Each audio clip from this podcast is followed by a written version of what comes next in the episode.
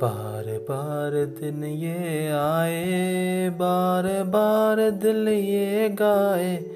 तुम जियो हज़ारों साल ये मेरी है आरज़ू। Happy birthday to you happy birthday to you happy birthday dear Twinkle happy birthday to you आज ट्विंकल का बर्थडे है। मैं आपको बताना चाहूँगा कि पिछले दो महीने से चल रही इस पल को यादगार बनाने की तैयारी, केक, बलून्स और ढेर सारी प्लानिंग्स, क्योंकि भाई बेटी का बर्थडे है और मेरे घर आने पे बेटी का रोज़ मुझसे कहना कि, पापा, टिंकू का हैप्पी बर्थडे आ रहा है। और रोज़ इस दिन का इंतज़ार करना जब मेरी ट्विंकल का बर्थडे होगा।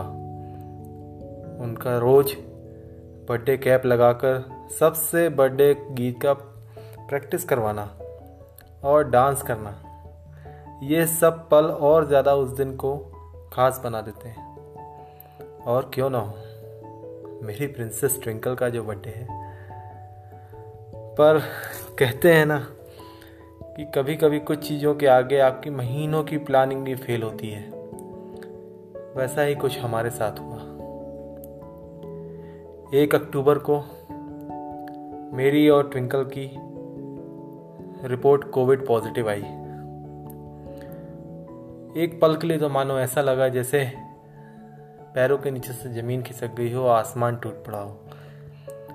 पर फिर मैंने अपने आप को समझाया। और हमें इस मुश्किल का सामना मिलकर करना है।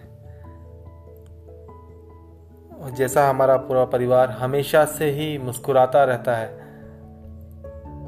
और हर मुसीबत को हंस कर निकाल देता है, वैसे ही इसको भी हम हरा देंगे। पर उस दिन मेरी पत्नी की आँखों में आँसू थे और ज़ाहिर है कि कष्ट होता है आदमी को, कि उसके दो सबसे प्यारे लोगों की रिपोर्ट कोविड की परीक्षा से गुजरना पड़ेगा। पर उन आंसुओं ने और मेरी बेटी की मुस्कान ने हम सबको ताकत दी और मैं चल दिया अपने आइसोलेशन सेंटर की तरफ़। और ट्विंकल और उसकी मम्मी चल दिए होम आइसोलेट होने के लिए। उसके बाद उसकी माँ ने मम्मी ने उस पल को वीडियो कॉल के थ्रू हमें कनेक्ट किया और हमने जो भी हल्का फुल्का हो सकता था, मेरी बेटी ने उस दिन केक नहीं काटा, क्योंकि उसकी माँ ने बहुत ही प्यार से बनाया था। इतना सब कुछ होने के बावजूद उसने समय निकाल के उसके लिए पूरा डेकोरेशन किया। पर शायद पता नहीं क्या था कि वो अधूरा जन्मदिन नहीं मनाना चाहती थी। वो चाहती थी कि जन्मदिन में पापा मम्मी दोनों के साथ मनाऊं। मेरे चाचा चाची के साथ मनाओ पूरे परिवार के साथ मनाओ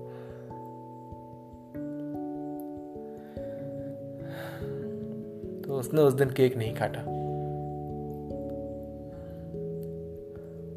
उस दिन शायद मेरे परिवार के सभी लोग अंदर से कहीं ना कहीं दुखी तो रहे होंगे कि हम, हमारी लाडली का जन्मदिन उस तरीके से नहीं मना पाए जैसा कि हमने सोचा था।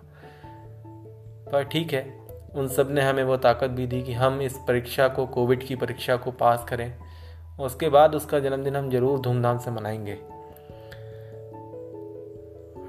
और ट्विंकल कभी भविष्य में जब बड़ी हो जाएगी तो इस मैसेज को अगर सुनेगी तो उसके लिए मेरा एक और संदेश है।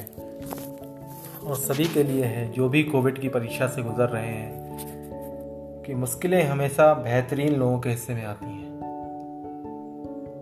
मुश्किलें हमेशा बेहतरीन लोगों के हिस्से में आती हैं, क्योंकि वो लोग ही उसे बेहतरीन तरीके से अंजाम देने की ताकत रखते हैं।